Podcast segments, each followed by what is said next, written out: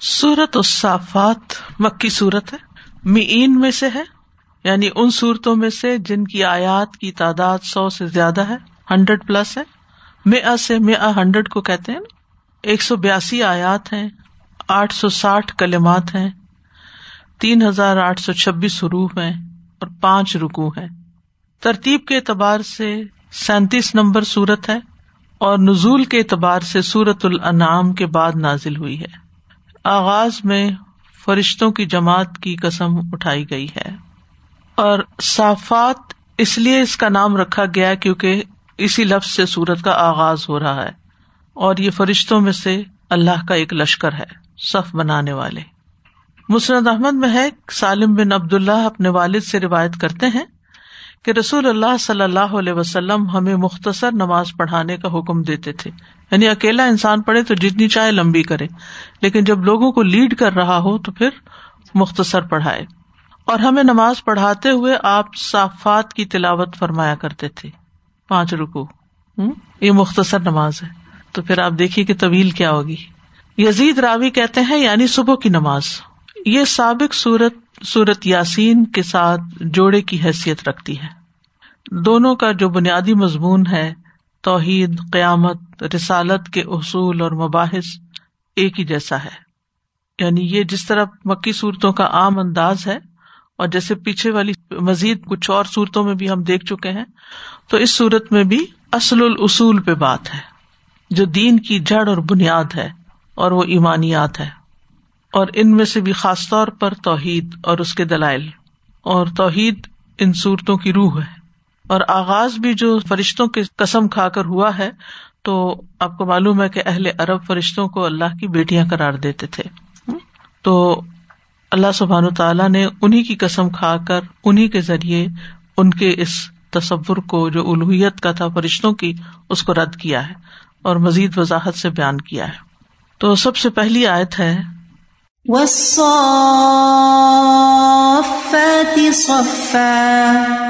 قسم ہے صف باندھنے والوں کی یعنی باندھنے والے فرشتوں کی، قطار در قطار، صف در صف، یا صف باندھنا۔ یہاں وصافات میں واؤ جو ہے وہ قسم کے لیے ہے واؤ قسمیہ ہے۔ اور قسم جو ہے وہ کسی چیز کو تاکید کے ساتھ بیان کرنے کے لیے آتی ہے۔ یعنی کسی قابل تعظیم چیز کے ساتھ، کسی چیز کی خاص سیگے کے ساتھ تاکید بیان کرنا۔ یعنی یہ اس کی بنیادی وجہ ہوتی ہے، قسم اسی لیے کھائی جاتی ہے۔ اور خاص طور پر جب مخاطب کسی چیز کو منکر ہو یا وہ شک میں ہو۔ اور بعض اوقات صرف کسی چیز کی بڑائی کے لیے بھی کھائی جاتی ہے، عظمت کے لیے، اہمیت کے لیے۔ لیکن اہم چیز ہے یہاں تاکید کے ساتھ کسی بات کا بیان کرنا۔ مثلاً آپ کسی کو بتاتے ہیں آج کلاس ہوگی، تو آپ کہہ دیتے آج کلاس ہوگی آج تفسیر کی کلاس ہے، تدبر کی کلاس لیکن اگر کسی کو اس میں شک ہو، تو آپ تاکید کا کوئی بھی اسلوب اختیار کریں گے۔ نہیں، بالکل ہے، کیوں نہیں ہے؟ ایک ہی انداز ہوتا ہے۔ اور اگر کوئی بحث پہ آ جائے اور بالکل ہی انکار کر دے کہ نہیں، میں تو مانتا ہی نہیں کہ ہے، تو پھر آپ کیا کریں گے؟ کسم بھی کھائیں گے۔ کہ اللہ آج ہے کسم سے ہے۔ جو ہمارا عام انداز گفتگو کا ہوتا ہے۔ تو کسی چیز کی یقین دہانی کرانے کے لیے۔ اور صافات جو ہے، یہ صافت ان کی جمع ہے۔ اس کا ایک معنی ہے اور ایک اس کی مراد ہے۔ صافات سے مراد وہ چیزیں ہیں جو ایک سیدھی لائن میں کھڑی ہوں۔ ہر چیز جو زیادہ تعداد میں ہو اور وہ ایک سیدھی لائن میں کھڑی ہو، اس کو صاف فن کہا جاتا ہے۔ صاف۔ جسے صاف ہم بولتے ہیں، تو صاف فن ہوگا یا صاف فن جیسے قرآن مجید میں آتا ہے، ان اللہ یحب الدین یوقاتل فی سبیلی ہی صف فن تو سیدھی لائن پہ کھڑے ہو کر صف بنانا یہ صافات کا معنی رکھتا ہے۔ بالکل سیدھی لائن۔ اور اس سے مراد کون ہے؟ فرشتے۔ اور فرشتوں کی جماعتوں کا لحاظ رکھتے ہوئے ان کو مونس کے الفاظ میں ذکر کیا گیا۔ اور یہاں جماعت کا لفظ چونکہ مونس ہے، تو اس لیے صافات بھی مونس آیا ہے۔ تو وہ صافات اس سفن کے بارے میں امام بغوی لکھتے ہیں، ابن عباس، حسن وسری اور قطع کے حوالے سے کہ اس سے مراد وہ فرشتے ہیں جو آسمان میں ہوتے ہیں۔ اور یہ اس طرح صف بناتے ہیں جس طرح لوگ دنیا میں نماز کے لیے صفیں بناتے ہیں۔ بالکل سیدھی۔ اب سوال یہ پیدا ہوتا ہے کہ فرشتوں کو صافات کی صفت سے متصف کیوں کیا گیا ہے؟ اس کی ایک وجہ تو یہ ہے کہ فرشتے قطار میں اللہ کی عبادت کرتے ہیں، صف بنا کر عبادت کرتے ہیں۔ جیسا کہ اسی صورت میں آگے جا کر آتا ہے، فرشتے خود کہتے ہیں وہ ان لنحن الصافون و ان لنحن المسب کہ ہم بے شک اللہ کے حضور صف باندھنے والے اور بے شک ہم تصبیح کرنے والے۔ یعنی تصبیح یا ان کی جو نماز ہے، اس کو وہ صف میں ادا کرتے ہیں، پورے ڈسپلن کے ساتھ۔ پھر اسی طرح اللہ سبحان تعالیٰ کے جو احکامات وہ وصول کرتے ہیں، اس وقت بھی وہ صف میں ہوتے ہیں۔ یعنی فضا میں بھی ایک لائن میں پر پھیلائے اللہ کے حکم کے منتظر ہوتے ہیں۔ جیسے پرندے بعض اوقات آپ دیکھتے ہیں۔ اب علم رفو ہوں صاف وہاں بھی صافات کا لفظ استعمال ہوا ہے۔ وہ یک بزنا یعنی پروں کو پھیلائے ہوئے اور پھر ان کو سمیٹ بھی لیتے ہیں۔ اور پرندہ جب ہوا میں ہوتا ہے نا اور پروں کو اس طرح پھیلا کر ایک خاص شکل میں رکھتا ہے اور حرکت بھی نہیں کرتا، تو اس کے بارے میں کہا جاتا ہے ان نہ صاف پن کہ یہ صاف ہے۔ تو اس آیت میں فرشتوں کی قسم کیوں کھائی گئی ہے؟ ایک وجہ یہ ہے کہ ان کے شرف کے لیے، ان کے علوب منزلت کے لیے۔ اور کس وجہ سے ان کا شرف اور بڑا مرتبہ ہے؟ کہ وہ اللہ سبحان تعالیٰ کے حکم کی تعمیل بجا لیتے ہیں۔ اور جیسا حکم ملتا ہے، ویسا ہی کرتے ہیں۔ ایسی تعمیل جو کامل اور مکمل ہوتی ہے۔ فرشتوں کو عبادت کا حکم ہے تصبیح کا حکم ہے، پرفیکٹ طریقے سے کرتے ہیں۔ ہمیں بھی حکم ہے نماز پڑھنے کا، ذکر کرنے کا۔ ہمارا حال کیا کتنی پرفیکشن ہے؟ کیا حالت ہے؟ ہم سب جانتے ہیں۔ تو فرشتوں کی تعظیم یا فرشتوں کی اہمیت کے پیش نظر ان کی قسم کھائی گئی اور ان کے یعنی بہترین حالت کی قسم کھائی گئی ہے کہ اس وقت کی جب وہ صفوں کی حالت میں اللہ کے حکم کا انتظار کر رہے ہوتے ہیں یا عبادت کر رہے ہوتے ہیں، پورے ڈسپلن میں۔ آپ دیکھیے کہ صف کسی بھی چیز کی ہوتی ہے نا وہ انسان کو متاثر کرتی ہے، چاہے پرندوں کی ہو، چاہے جانوروں کی ہو، چاہے انسانوں کی ہو۔ اب آپ دیکھیں، حرم شریف میں نماز پڑھتے ہوئے کبھی کسی نے دیکھا؟ اچھی لگتی کیا چیز اس میں اچھی لگتی ہے؟ ان کی سب آرگنائز وے میں اس کا نماز۔ اور یہ ہو نہیں سکتا کہ ایک دفعہ آپ دیکھے کہ ہاں میں نے دیکھی ہوئی ابھی دوبارہ نہیں دیکھتی۔ ایٹ لیسٹ مجھے تو بے حد شوق ہوتا ہے اور نگاہ اٹھتی نہیں۔ یعنی اللہ کا گھر تو ابویسلی اللہ کا گھر ہے، اس کی تو اہمیت اپنی جگہ ہے۔ لیکن اس کے بعد جو سب سے اچھی چیز لگتی ہے وہاں کی، وہ صفے بنانا ہے۔ اور چند لمحوں کے اندر وہ بغیر کسی کی کوشش کے وہ صفے بن جاتی ہیں۔ تو وہ ایک بہترین، خوبصورت ترین حالت ہوتی ہے۔ تو اب امیجن کریں کہ فرشتوں کی تو تعداد بھی بہت زیادہ ہے اور وہ کتنی زبردست صف بندی کرتے ہوں گے۔ اور یہ اللہ تعالیٰ کو کتنی پسند ہوگی۔ بات یہ ہے کہ زندگی میں کسی بھی چیز کے اندر ترتیب پیدا کرنی، صف ترتیب کی علامت ہے۔ کسی بھی چیز میں جو ترتیب ہوتی ہے، وہ اس کے حسن میں اضافہ کرتی ہے۔ اور بد ترتیبی جو ہوتی ہے، بے ڈھنگا پن جو ہوتا ہے، وہ ماحول کو خراب کرتا ہے۔ ماحول کی خوبصورتی چھین لیتا ہے۔ چاہے برتن ہو وہ طریقے سے سلیقے سے لگائے ہوئے ہوں، یا کپڑے الماریوں میں آپ کے سلیقے سے رکھے ہوں، یا آپ کے ڈرورز ہوں، یا آپ کے ٹیبل ہوں یا آپ کی بک شیلف ہوں، یا آپ کے فرنیچر ہو، ہر چیز کے اندر ایک ترتیب ہونی چاہیے۔ اور ترتیب کرتے ہوئے یہ ذہن میں رکھے کہ اللہ سبحان تعالیٰ کو خوبصورتی پسند ہے اور ترتیب خوبصورتی میں اضافہ کرتی ہے۔ ان اللہ جمیل یہ حب الجمال۔ یعنی چیزوں کو بس ہیپ ہیزڈ ادھر پھینک، ادھر رکھ، جہاں آئے پھینک، بے ترتیب، کوئی بڑی، کوئی چھوٹی، کوئی لمبی، کوئی چوڑی، بس پھینکتے چلے گئے۔ چاہے آپ کی فریج ہو، چاہے آپ کے برتنوں والی کبڈ ہوں، چاہے آپ کے ڈرار چمچ ہو پلیٹیں ہوں، کچھ بھی ہوں۔ اور یہ صرف تھوڑا وقت لینے کی بات ہوتی ہے۔ ایک دفعہ انسان کو عادت پڑ جائے، ہر چیز کی جگہ مقرر ہو جائے تو اس کے بعد تو دیر ہی نہیں لگتی کہ کون سی چیز کہاں جاتی۔ چاہے آپ وارڈ میں کپڑے لٹکا رہے تو ان کو بھی جب آپ لٹکاتے ہیں یا طے کر کے رکھتے تو ان کے اندر بھی ایک ترتیب ہونی چاہیے۔ تو اللہ سبحان تعالیٰ فرشتوں کی قسم کھا رہے ہیں، ان فرشتوں کی جو صفے بناتے ہیں۔ ان کی شان اجاگر کر رہے ہیں۔ ایک طرح سے ان کی خوبصورتی بیان ہو رہی ہے۔ تو دو کاموں کے لیے، عبادت کے لیے، حکم کے انتظار کے لیے۔ اللہ سبحان تعالیٰ ان بندوں سے بھی محبت کرتا ہے، جو میدان جنگ میں بھی صفے مناتے ہیں۔ ان اللہ یحب الدین یوقاتل فی سبیل ہی صفن کا ان بنیان مرسوس بے شک اللہ ان لوگوں سے محبت کرتا ہے جو اس کے راستے میں صف بنا کر جنگ کرتے ہیں۔ گویا ایک سیسا پلائی ہوئی دیوار ہو۔ اسی لیے آپ دیکھیں فوجیوں کی پریڈ جو ہوتی ہے یا ان کا اکٹھے قدم اٹھا کے چلنا جو ہوتا ہے، وہ کتنا خوبصورت منظر دیتا ہے۔ اور فرشتوں کی صف بندی کی تو نبی صلی اللہ علیہ وسلم نے مثال بھی دی ہے۔ رسول اللہ صلی اللہ علیہ وسلم نے فرمایا، کیا تم اس طرح صفے نہیں بناتے جس طرح فرشتے اپنے رب ازب اجلّہ کے پاس صفے بناتے ہیں؟ ہم نے پوچھا کہ فرشتے اپنے رب کے پاس کس طرح صفے باندھتے ہیں؟ آپ نے فرمایا، وہ پہلے ابتدائی صفوں کو پورا کرتے ہیں اور صف میں ایک دوسرے کے ساتھ مل کے کھڑے ہوتے ہیں۔ یہ ہے ان کی ترتیب۔ یعنی یہ نہیں کہ کوئی لائن ادھوری ہے، وہ ادھر سے خالی ہے، کوئی بیچ میں سے نکل گیا، بے ترتیب نہیں۔ پہلے اگلی صف پورا کرتے ہیں، اس کے بعد دوسری، پھر اس کے بعد تیسری، پھر اس طرح۔ اور پھر یہ کہ ساتھ ساتھ کھڑے ہوتے ہیں۔ وہ صف بھی خوبصورت نہیں لگتی جو ٹوٹی ہوئی ہو اور ادھوری ہو۔ اور فرشتے جو تھے وہ جنگوں میں بھی شریک ہوتے تھے، تو اس میں بھی صف میں شامل ہوتے۔ حضرت علی کہتے ہیں کہ مجھے اور ابو بکر رضی اللہ عنہ کو غزوہ بدر کے موقع پہ بتایا گیا کہ آپ میں سے ایک کے ساتھ جبریل اور دوسرے کے ساتھ میکائل ہے، حضرت علی اور حضرت ابو بکر۔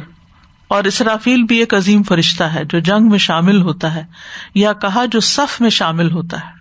علامہ اقبال نے اس پہ شعر بھی کہا ہوا نا کہ اتر سکتے ہیں فرشتے تیری مدد کو۔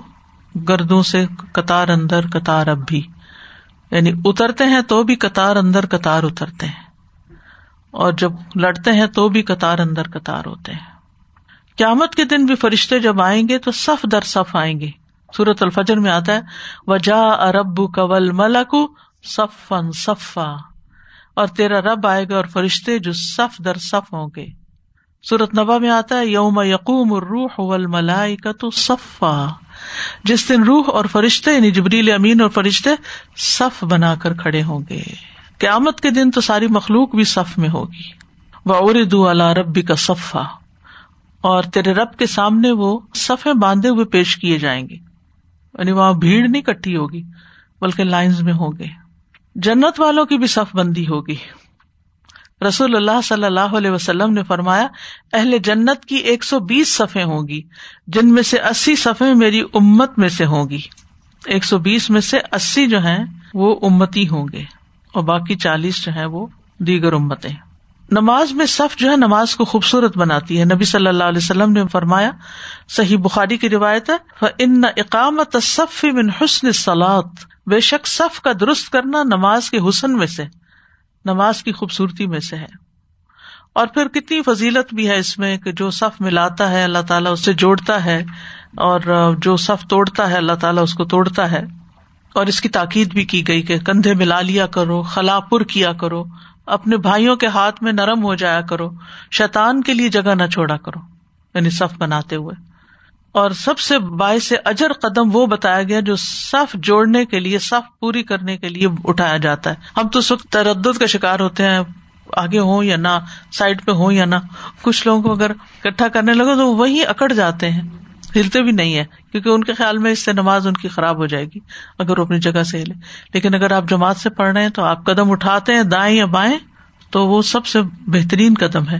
نبی صلی اللہ علیہ وسلم نے فرمایا اس قدم سے زیادہ کسی قدم پر اجر نہیں جو صف کے شگاف کو پر کرنے کے لیے اٹھایا جاتا ہے اور اسے سیدھا کر دیتا ہے۔ بازوقت آگے قدم کرنا پڑتا ہے بازوقت پیچھے قدم لے جانا پڑتا ہے۔ اور یہ بھی یاد رکھیے کہ دلوں کی درستگی کا انحصار صفوں کی درستگی پر ہے۔ نبی صلی اللہ علیہ وسلم صفوں کے درمیان ایک دوسرے سے، ایک طرف سے دوسری طرف کو چلتے جاتے۔ صحابی کہتے ہیں برائے ابن اعظم، آپ ہمارے سینوں اور کندھوں پر ہاتھ پھیرتے اور فرماتے آگے پیچھے مت ہو۔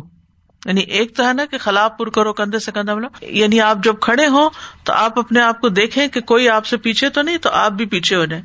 اور اگر کوئی آپ سے آگے تو آپ بھی آگے ہو جائیں۔ یعنی کہ ایک آگے ہے، ایک پیچھے ہے اور یوں ٹیڑھی ٹیڑھی لائن بنی ہوئی ہے۔ ایسا نہیں ہونا چاہیے۔ اور آپ فرمایا کرتے تھے کہ بے شک اللہ پہلی صفوں میں آنے والوں پر رحمت نازل کرتا ہے اور اس کے فرشتے پہلی صف والوں کے لیے دعائیں کرتے ہیں۔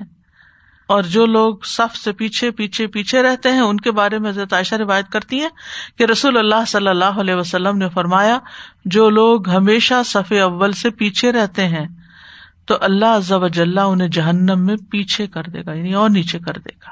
اس لیے اس کو معمولی نہ سمجھا جائے۔ یہ کرنے کا ایک عظیم بہترین کام ہے اور اگر نہ کیا جائے تو اس کے نقصان بھی ہے ساسا میں ایک بات سوچ رہی تھی کہ جو ترتیب ہوتی ہے کسی بھی چیز کی وہ اس کے حسن میں اضافہ کر دیتی ہے۔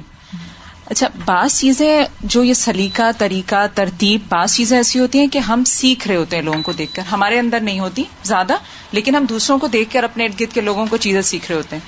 اور بعض لوگ ایسے ہوتے ہیں جن کو قدرتی اللہ سبحانہ تعالیٰ دیتے ہیں۔ یعنی کہ ان کو بچپن سے اگر بچوں کو دیکھا جائے تو ان میں جو سلیقہ طریقہ اپنی چیز کو رکھنے کا ہوتا ہے وہ دوسرے بچوں سے بالکل مختلف ہوتا ہے۔ تو اللہ سبحانہ تعالیٰ کی طرف سے جو ودیت کی جاتی ہے فطرت پر فطرت کے اوپر۔ اور والدین کا کام بھی ہے کہ بچوں کو سکھائیں۔ لیکن افسوس یہ کہ والدین خود ہی بے ترتیب ہوتے ہیں تو بچوں کو کیا سکھائیں گے؟ مجھے اچھی طرح یاد ہے کہ ہمارے والد جو تھے بچپن میں بہت چھوٹی تھی میں تو اس وقت سے وہ ہمیں اپنی الماری کو درست کرنا کتابیں بتانا کہ نہیں یہ ایک سائز کی ہے یہ ایک سائز اکٹھا رکھو یہ الگ کرو۔ پین کس طرح رکھو؟ پینسل کہاں رکھو؟ ربڑ کہاں رکھو؟ ہر چیز کی جگہ۔ اور میری پپی جو تھی وہ ہمارے ساتھ رہتی تھی تو وہ ایک جملہ بولتی تھی جو چیز جہاں سے لو وہیں واپس رکھو۔ جو چیز جہاں سے لو وہیں واپس رکھو۔ تو اس سے اتنا فائدہ ہوا زندگی بھر میں یاد کہ پھر کوئی چیزیں گمتی نہیں۔ کینچی ہے تو اپنی جگہ پر سوئی ہے تو اپنی جگہ پر کوئی بھی چیز ہے تو اپنی جگہ پر۔ اور جب آپ کو چاہیے تو آپ فوراً اس جگہ پر جائیں اور آپ کو وہ چیز مل جائے گی۔ ورنہ اگر کوئی چیز اپنی جگہ پر نہیں ہے تو ایک تو بے ترتیبی اور دوسرا یہ کہ پھر وقت کا ضیاع۔ سازا جی اور ایک اور اس کی امپورٹینس یہ بھی پتہ چلتی ہے صفوں سے کہ خاص طور پہ ہمارے دین میں، نماز میں کہ کوئی چاہے بادشاہ ہے، چاہے کوئی فقیر ہے، چاہے کوئی بھی ہے۔ جب نماز میں مسجد میں انٹر ہوتے ہیں سب ایک لائن میں کھڑے ہو جائیں گے۔ اس میں آپ کے برابر میں کوئی بڑا شیخ بھی کھڑا ہو سکتا ہے کوئی آپ کے یو نو لائک ٹاؤن کا کوئی منسٹر بھی آیا ہوا ہے تو وہ بھی کھڑا ہوا ہے۔ مگر ویسے آپ نہیں سوچ سکتے لیکن جب صفے بن رہی ہوتی ہیں تو سب جلدی جلدی کھڑے ہو جاتے ہیں اور یہ نہیں دیکھتے کہ اسٹیٹس کیا ہے۔ تو اس پہ بھی آئی تھنک اقبال کا ہی شعر ہے نا کہ ایک ہی صف میں کھڑے ہو گئے محمود و ایاز۔ نہ کوئی بندہ رہا، نہ کوئی بندہ نواز۔ اور یہ اسلام کی بنیادی تعلیمات میں سے ہے۔ بنیادی کیسے کہہ رہی ہوں؟ ہر روز نماز پڑھنا ہوتی ہے اور ہر روز صف بنانا ہوتی ہے۔ یعنی ہر روز صف بنانا سکھائی جاتی ایک چیز میں سوچ رہی تھی کہ صف بنانے سے ایک اور بہت بڑا فائدہ ہوتا ہے کہ سارا نظام بہت اچھا چلتا ہے۔ یعنی اگر ہم اپنی باڈی کے اندر بھی آرگنائزیشن دیکھیں یا اللہ تعالیٰ کی دیگر مخلوقات میں اگر دیکھیں جیسے ہم نے پیچھے ہی صورت میں پڑھا تھا کلفی فلکی اسباہون سورہ یاسین میں تو ہر چیز اپنی اپنی جگہ پر ایک نظام کے تحت چلتی رہتی ہے چلتی رہتی ہے اور اس سے وقت کی بھی بہت بچت ہو جاتی ہے۔ پھر ڈانٹنے والوں کی سخت ڈانٹنا۔ فا فا اس بات کی دلیل ہے کہ ان سے مراد فرشتے ہی ہیں۔ یعنی وصافاتی صفا فضاجراتی اور زجرا کا لفظ تاکید کے لیے زجر اصل میں کہتے ہیں آواز کے ساتھ دھتکارنا۔ زجر تو ہوں میں نے اس سے جھڑکا، روکا۔ اور خاص طور پر باروب اور زوردار آواز سے کسی کو اگر کسی چیز سے روکا جائے۔ تو یہاں فرشتوں کے ڈانٹنے کی طرف اشارہ ہے۔ فرشتے کس کو ڈانٹتے ہیں؟ اس کی کئی ایک صورتیں ہیں۔ مثلاً بادلوں کو ڈانٹنا، یا فرشتے جو اپنی سواریوں کو ڈانٹتے ہیں، یا پھر کافروں کی روح نکالتے وقت ان کو ڈانٹ ڈپٹ کرتے ہیں۔ اور ان چیزوں کو ڈانٹنا جن کے بارے میں اللہ حکم دیتا کہ ان کو ڈانٹے اور پھر یہاں پر زاجرات زجرا یعنی اس سے یہ پتا چلتا ہے کہ ان کی ڈانٹ معمولی نہیں ہوتی، بلکہ بہت زبردست ہوتی ہے کہ اللہ کی مخلوق میں سے کوئی چیز کتنی بھی طاقتور ہو زور آور ہو، وہ ان کی ڈانٹ کے آگے نہیں ٹھہرتی۔ جیسے کچھ قوموں کی تباہی ہوئی ہے، جب جان نکالنے والے فرشتے آتے ہیں، تو کوئی بھاگ سکتا ہے؟ کہ فرشتہ آیا، میں تو بھاگ رہا ہوں، میں تو جا رہا ہوں، میں تو ان کو مانتا ہی نہیں تھا۔ تو بہرحال ان کی ڈانٹ جو ہے، وہ بہت سخت ہوتی۔ پھر اسی طرح یہ کہ کچھ فرشتے جو ہیں، وہ کچھ جگہوں پر متعین ہوتے ہیں، جیسے پہاڑوں پر معمور ہوتے ہیں۔ اور ان کے اندر بھی ایسی کیفیت ہوتی، جیسے نبی صلی اللہ علیہ وسلم طائف سے واپس آئے تھے تو پہاڑوں کا فرشتہ آ گیا جو اس پہ معمور تھا کہ آپ حکم دے تو میں ان دو پہاڑوں کو ساتھ ملا دوں۔ تو اب جب ساتھ ملائیں گے وہ کیسے ملائیں گے؟ ہاتھوں سے ڈانٹیں گے۔ کٹھے ہو جاؤ اور پیس دو ان کو۔ ٹکراؤ باہم اور پیس دو۔ یعنی جب وہ حکم دیتے ہیں کسی چیز کا کرنے کے لیے، جیسے بادلوں کو ہانکتے کہ اس طرف چلو، یہ کرو، وہ کرو۔ تو وہ جو ان کی انسٹرکشن ہیں، وہ انسٹرکشن بڑی جاندار اور زوردار ہوتی ہیں۔ پھر اسی طرح جو سور پھونکنے والا فرشتہ ہے۔ جب سور پھونکے گا تو آپ سوچیے کہ کیسی آواز ہوگی۔ ف ان ماہیا زجرا اس کو بھی زجرا کہا گیا ف ان ماہیا زجرا تم واحد فدا ہوں بساہرا تو وہ ایک ہی ڈانٹ ہوگی۔ تو یک لخت زمین کے اوپر ساحرہ میدان میں موجود ہوں گے۔ سب لوگ نکل کے سامنے آ جائیں گے۔ ابو جہل نے کہا تھا کہ میں اپنے لوگ لے آؤں گا یعنی مقابلے کے لیے۔ تو اللہ تعالیٰ نے فرمایا کہ سند الزبانیاں ہم بھی زبانیاں فرشتوں کو لے آئیں گے۔ اور خاص طور پر یہ جو بجلی کی کڑک ہے، اس کے بارے میں آتا ہے کہ ابن عباس کہتے ہیں کہ یہودی نبی صلی اللہ علیہ وسلم کی خدمت میں حاضر ہوئے اور کہا، اے ابو القاسم راد بادلوں کی گرج یا کڑک کے بارے میں ہمیں بتائیں کہ وہ کیا ہے۔ آپ نے فرمایا راد فرشتوں میں سے ایک فرشتہ ہے جس کے ذمہ بادلوں کے معاملات ہیں۔ اس کے ہاتھوں میں آگ کی تلوار یا کوڑا ہوتا ہے، جس سے وہ بادلوں کو اللہ کی مشیت کے مطابق ہانکتا ہے۔ وہ کہنے لگے، پھر یہ آواز جو ہم سنتے ہیں، یہ کس کی ہے؟ آپ نے فرمایا، یہ اس کی ڈانٹ ہے جو وہ بادلوں کو ڈانٹتا ہے، یہاں تک کہ وہ اس کے حکم کے مطابق چلے۔ یعنی یہ بادل بھی اپنی مرضی نہیں کر سکتے، اس کے حکم کے مطابق چلتے ہیں۔ پھر اسی طرح گھوڑوں کو ڈانٹنا۔ عبداللہ بن عباس کہتے ہیں کہ غزوہ بدر میں ایک مسلمان، ایک کافر کا تعقب کر رہا تھا۔ اس نے کافر کے اوپر سے کوڑے کی آواز سنی اور سوار کو یہ کہتے ہوئے سنا کہ اے حیزوم آگے بڑھ۔ یہ کہنا ہی تھا کہ کافر زمین پہ چت گر پڑا۔ مسلمان نے آگے بڑھ کر دیکھا تو اس کی ناک بھی زخمی تھی اور اس کا چہرہ پھٹ چکا تھا۔ ایسے معلوم ہوتا تھا اس کو کوئی کوڑا مارا گیا ہو۔ اس کا سارا بدن کوڑے کے زہر کی وجہ سے سبز ہو چکا تھا۔ تو وہ انصاری مسلمان رسول اللہ صلی اللہ علیہ وسلم کے پاس آیا اور آپ سے یہ واقعہ بیان کیا۔ تو آپ نے فرمایا تو نے سچ کہا، یہ تیسرے آسمان سے آئی ہوئی مدد تھی۔ یعنی فرشتہ آیا تھا اور اس نے یہ سب کیا ہے۔ اور حیزوم گھوڑے کا نام تھا، آگے بڑھ۔ اس کو ہانک کر لا رہا تھا۔ تو اسی طرح موت کے وقت جو فرشتے ڈانٹتے ہیں، اس میں ید ربو وجوہ ہوں و ہوں ان کے چہروں اور پشتوں پہ ضربے لگاتے ہیں۔ مسند احمد کی روایت میں آتا ہے، اگر وہ گناگار آدمی ہو یعنی جس کی جان لی جا رہی، تو فرشتے کہتے ہیں، اخرجی ایت ہن نفس الخبیسا نکل اے خبیس روح جو خبیس جسم میں تھی۔ نکل اس سے۔ قابل مذمت ہو کر اور کھولتے ہوئے پانی اور کانٹے دار کھانے کی خوشخبری قبول کر کے۔ وہ آخر میں شکل ہی ازباج اور اسی طرح کے کئی ہم شکل عذاب کی خبر قبول کر کے۔ اور اس کے سامنے بار بار وہ یہ جملے دہراتے ہیں، یہاں تک کہ اس کی روح نکل جاتی۔ تو وہ بھی ایک ڈانٹ کے انداز میں ہوتا ہے کہ اے خبیس روح، نکل یہاں سے۔ اللہ کے عذاب کی طرف چل اب۔